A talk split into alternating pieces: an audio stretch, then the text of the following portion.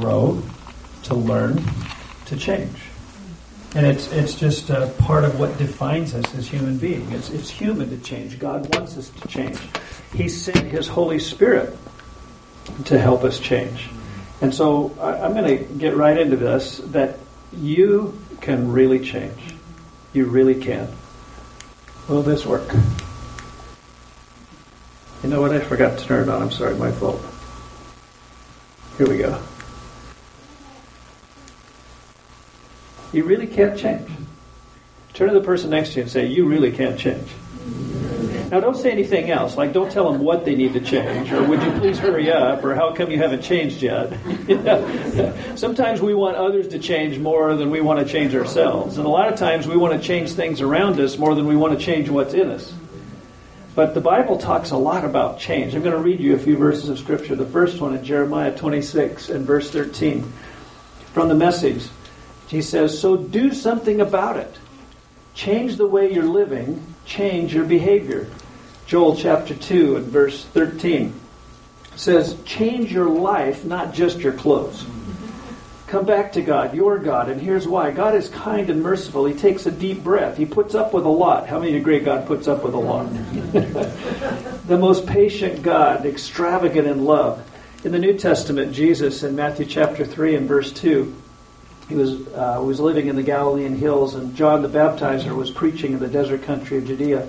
His message was simple and austere, like his desert surroundings. This is what John preached Change your life, God's kingdom is here. Matthew chapter 3 and verse 6 says, There at the Jordan River, those who came to confess their sins were baptized into a changed life. Another passage in Matthew chapter 3 and verse 11. This one is of uh, Jesus. He says, I'm baptizing you here in the river, turning your old life in for a kingdom life. The real action comes next. This is John talking about Jesus. The main character in this drama, compared to him, I'm a mere stagehand. He will ignite the kingdom life within you, a fire within you, the Holy Spirit within you, changing you from the inside out. He's going to clean house, make a clean sweep of your lives. He'll place everything true in its proper place before God. How do you know that since you've come to know Christ, things have been changing? That He came to change, and He sent the Holy Spirit to help you change. And uh, one more in Mark chapter 1 and verse 15. After John was arrested, Jesus went to Galilee preaching the message of God. And this is what He said Time's up. God's kingdom is here. Change your life and believe the message. Do we have faith for change? One of the scariest things that can happen in your life is to know you need to change or improve in some way, and then 10 years goes by and you realize you haven't done anything about it. You haven't really changed. Maybe you made a few New Year's resolutions, maybe you took a couple stabs at it, maybe you read a book, maybe you asked for some advice. But I think that one of the scariest things that you could ever experience in life is for life to just go on and you don't change. If you know God, that never has to be the case. If you have the Holy Spirit present in your life, if you believe what the Bible says, the Word of God is living and active and powerful, sharper than a two edged sword. The, the Holy Spirit using the Word always brings change. Wherever God is, things change because He always makes things better. Yeah. God came to bless our lives. He came to better our lives. He, he, came to make us into right. the kind of human right. beings we're really meant to be. Right. Jesus came to get a, get rid of, help us get rid of that selfishness and all those self-focused tendencies that we have that keep us locked into things that right. only hurt us and people around us. And He came to free us from all of that so that we can really Amen. become like Christ. Yeah. Be loving the way He's loving and kind the way He's kind and holy the way He's holy. And, and, and, and this is the process that God has us in as we mm-hmm. follow Him. Yeah. So I want to say just a few simple things about uh, change today. What, what is it that we should change? What are some, oh, here's another verse in Corinthians. I forgot I put that one in. With unveiled faces, beholding in a mirror the glory of the Lord, are being transformed, transformed into that same image from glory to glory by the Spirit of the Lord. How many want to be like Jesus? Yeah. this verse says it's the Holy Spirit's job to make that happen. Isn't it great? Isn't it part of the good news that God doesn't stand back waiting for you to change yourself so he'll like you? He comes to you and says, I like you, so let me help you change. right. Yeah. That's the good news, isn't Yeah. it? I like you. Let me help you change. Here's my Holy Spirit. Here's the power of my blood. Here's the power of my word. Now, let's go for it. Let me make you into the kind of person that I, I want you to be. What kind of things should we work on changing? Oh, I forgot I put in the law, first law of Mosaic, uh, motion by Isaac Newton. Think about this in relation to your life. Everything continues in a state of rest unless it is, unless it is compelled to change by forces impressed upon it. How many know that if the Holy Spirit doesn't help us, we're just going to sit here? I don't mean just sitting in the theater. I'm talking about just staying where we're at in life and nothing really changing or improving. How many know the Holy Spirit is that dynamic that gets us to go beyond where we are Right. to actually get some momentum and some motion going in our life to move us into where God wants us to be? Here's uh, some things to change. How about our character? We have character qualities that need to improve. The Holy Spirit will always be working on those. How about habits? Yeah. You ever realize there's a habit that you really need to change if you're really going to be more useful to the Lord and you're going to hear from God like Glenda was just talking about, there's there's habits that need maybe our prayer life, maybe the way we read the word, maybe just the way we see people around us. Maybe there's some changes there to our habits, our thinking. Ever get some thought patterns that aren't healthy, that, that don't help you? And sometimes we have to change our thought patterns so that then our life can change. The Bible talks about the renewing of our minds. Another one is our attitudes. But let's don't talk about that. I mean, you know, sometimes it's pretty tough to change your attitude. And yet, if you change your attitude, everything changes. You know, your view, your perspective, the way you feel about things, it all changes. Well, I want to just share with you in the next few minutes just a few thoughts here of how to change. The first one is we have to recognize our need for change. If we don't think we need to change, we probably won't. Right. Time just goes by, and Yeah. life and circumstance, you know, just keeps happening. We got to kind of wake up at some point and say, you know what? I really want the Lord to change this about me. And that's obvious. That's often just a response to the Holy Spirit's conviction. When uh, Glenda and I got married, her father was a uh, railroad engineer. And so I remember the first time I visited him in Kansas City, and, and uh, we went there, and I got to go out on a run with him, you know, and he was driving trains at night, and so it was it was kind of cool being around. And so kind of my boyhood fascination with trains and all that stuff. I mean, what little boy doesn't like trains, you know? But now, you know, now I'm a young man wanting to ask for his daughter's hand in marriage, you know, but it's like, it'd be nice to the railroad engineer, you know. But anyway, I got to be on this train with him, ask him questions, you know, and, and so I got to be around trains a fair amount. And have you ever, now I'm an inquisitive kind of guy, and you're just going to to bear with me, take you on a little mental journey here. Um, have you ever wondered why the railroad tracks are so narrow? Have you ever seen a train hurtling down the railroad tracks and just swaying back and forth? And and you know, my father-in-law was telling me about how many tons, you know, each car, and and you know, the the the, the diesel engine he was driving at the time, you know, and all this stuff. And it just seemed to me like you know th- these tracks, if they would just make the tracks wider, the train wouldn't just sway back and forth so much.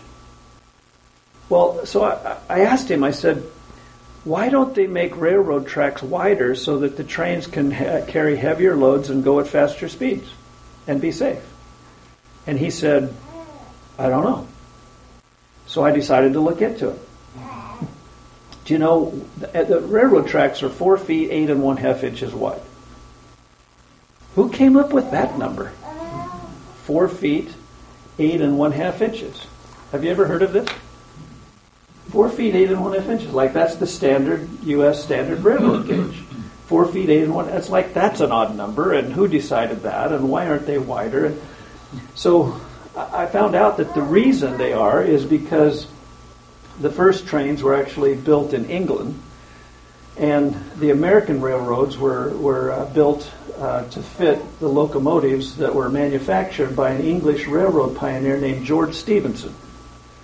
So George Stephenson built his locomotives to fit tracks that were, by U.S. measurement, four feet eight and one half inches.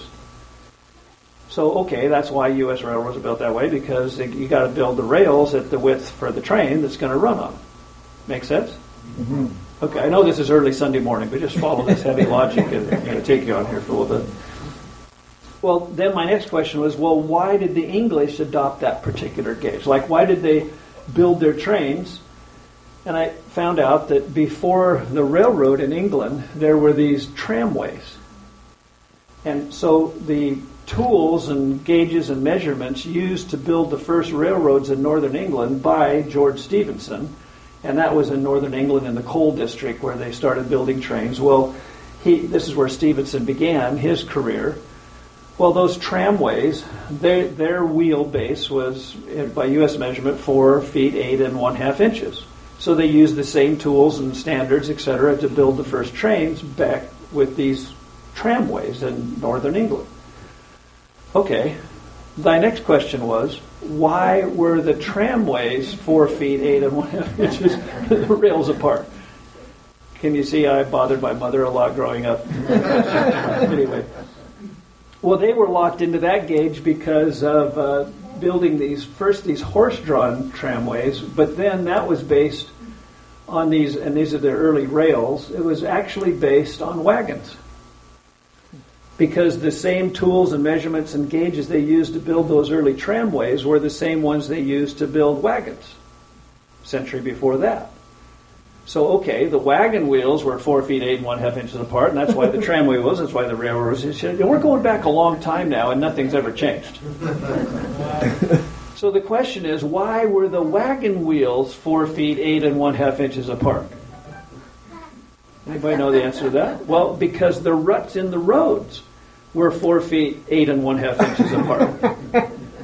Well, how did the ruts in the roads become four feet eight and one half inches apart? Well, the first roads in Europe were built by who? Romans. The Romans. Now we're going back a long ways. Now nobody can prove this next connection, but everybody kind of speculates this must be. Because why would you build a wagon whose wheels don't fit the ruts? So you take this clear back to the Romans who built the early roads for their for their soldiers. It goes back to a Roman chariot. Wow. Roman chariots' wheels were four feet eight and one half inches apart. Ta da! Why were the Roman chariot wheels four feet eight and one half? Because of a horse's rear end. so modern railroads today in the 21st century the width of the tracks, which does not make sense for the weight and the speed of the train, goes clear back to a Roman horse's rear end. And it doesn't stop there. Why is the space shuttle's booster rockets that width? When bigger ones would have been better. Because a company in Utah mm-hmm. was building those booster rockets and they had to transport them on trains to get down to Florida to put on the, you know, to Houston or to Florida. So the rockets, and they had to go through this tunnel. now the tunnel was built just big enough for the trains to get through, so those fuel rockets had to fit through these tunnels. So the rockets on the space shuttle are based on the rear ends of horses.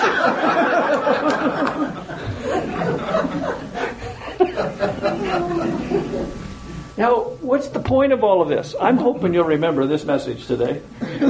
He's the guy that talked to, preached on a horse's rear end. You know? well, here's the point. In over 2,000 years, why didn't somebody think to change this? Yeah. Nobody did. And here's the point we can just go on and on in our life without really changing. At some point, we've got to recognize our need to change, and at some point, we've got to decide to change. Otherwise, our space travel will be based on a horse's rear end. Right. I want to tell you just one more story before I give you my last couple of points here. There's, um, I don't know about you, but I like Levi's actually, you know, wearing a pair of jeans right now. But how many like Levi's? Okay, they're cool jeans. Well, back in the 1800s, when Levi's, you know, were making jeans for real cowboys, the 501s were the first pair of jeans. They were a little different back then than they are now. Uh, anybody ever had any 501s? Yeah. Okay, 501s. Well, back then, the garments were held together at key points by brass rivets. Now, jeans are not always made with brass rivets, but there was a syndrome known as hot rivet syndrome. The original 501s, the key rivet, and I'll try to speak of this tastefully, but the key rivet in the jeans was right in the crotch. And when cowboys would sit around the campfire, if they weren't careful, occasionally that rivet would get really hot. And all of a sudden, you'd see a cowboy dancing around the fire. it was called hot rivet syndrome. now, this continued until, this continued for decades until I wrote down the year here 1933. Walter Haas, who the School of Business at Stanford is named after this guy, but he was the CEO of Levi Strauss Company. He's wearing a pair of 501s on a camping trip up in Yosemite. They're sitting around the campfire, and all of a sudden, he, the president of the company, falls victim to hot rivet syndrome. and he's, ah, you know, he's dancing around the fire, and everybody's kind of trying not to laugh because he's the CEO, you know, and it's all the execs that are with him, you know. And he turns to these guys and a couple of guys that were their guides, you know, a couple of cowboys there wore Levi's all the time, you know, and he said to them, what? D- does this happen often? And the cowboys say, Yeah, it happens all the time. He went right back and had a board meeting, and they changed it and took that, that rivet out of the pants.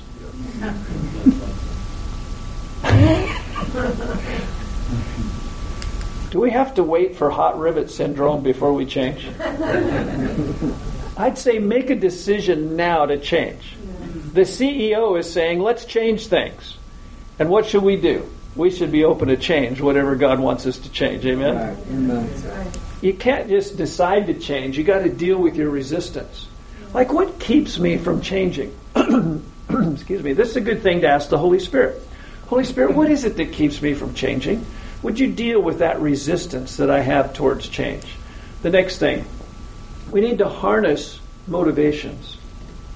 Need to harness motivations. Like sometimes you don't have the motivation to change, so you need to borrow the, motiv- the motivation from another motivation that you have. I had a student who came to the school and didn't have a didn't have a very good GPA to get into college, but he seemed really called to ministry, and so I said, "Okay, we'll give it a try." So he comes and I, and I sat down with him. I said, why, why don't you like to study? He says, I don't like books. I just like people. Well, that's cool. I mean, God called you to serve people. It's good that you love people. He says, I'd just rather spend my time with people. I don't like reading books. I said, well, then how are you going to motivate yourself to study? Because what you're going to study in these books is really relevant to your ministry. And he says, I don't know. I, I, don't, I don't like to study. I don't like books. I just like people. So I suggested to him, why don't you borrow some of your motivation for people for the books? Why should you study the books? Because you love people. Do you want to have any answers for people? Do you want to be able to change anybody's life? Do you want to just hand them a Kleenex or do you want to give them a Bible answer? He was like, uh, yeah, I really do want to make a difference in people's lives. I really want to help them. I said, then study books for people. He didn't have any book motivation, but he had people motivation you know what? He got straight A's. Because he, he borrowed motivation that he already had to apply to something that he didn't have motivation for. Everybody follow that? Mm-hmm. And you know, we could ask the Holy Spirit to coach us with this. The next one is don't let Satan use your good desires against you. Sometimes when we're not changing or we're not changing fast enough and we get discouraged and Satan comes and beats us up and condemns us like, yeah, you're a poor excuse of a Christian and how you know you haven't changed yet and all that. By the way, Satan's condemnation wouldn't work if he didn't care. Mm-hmm. And what he does is, if he can't get you to go blow your life on sin and vice, he'll try to turn your good desires against you. Mm-hmm. And you have a good desire to please God and serve God and bless people and make a difference in other people's lives. And then he'll come and show you like how far you're you have to go and discourage you by that. Mm-hmm. The fact that you even care about not doing better is proof that you want to do better. Mm-hmm. So don't let him turn those good desires against you. So, you know, when the devil comes and says, you know, you, you haven't grown that much. You know, you just say, hey, I've grown, I'm already starting to grow, and I'm going to grow more. You watch this, and you just plug into the Lord. You don't listen to him. You don't let him turn your good desires against you. They're cooking popcorn. It's time to finish. Here we go. Number six. Set realistic goals. If you're going to try to change, start with small baby steps. You know, just start small because success breeds success. Do something. Set a goal that you think you can reach, then set another one. Stay on it. The next, I have two more points here. One is get some help. If you're having a hard time figuring out how to change, get some coaching. Find somebody else who's changed in that area and say, "How did you do that?" It's okay to get help because we're here to help each other. And my last point, number seven, is keep trying until something works. The only way you won't change is if you give up. Because God won't give up on you. Right. He wants to help you change. He wants you to become a brand new person in Him. He died on the cross for it. He sent His Holy Spirit for it.